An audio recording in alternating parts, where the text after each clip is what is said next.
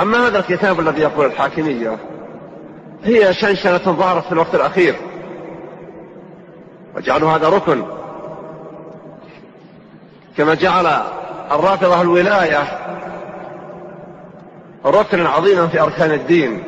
بل رأوا أن الولاية يعني الأئمة أئمة الاثنى عشرية رأوا أن الولاية هي الإسلام.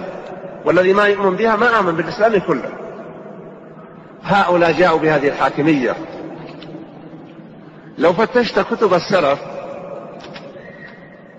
في أمر السمع والطاعة ما وجدت أنهم يقولون الحاكمية وإنما هذه جاءت من الأفكار المولدة المتأخرة وهي في الحقيقة دبلجة لأفكار الخوارج.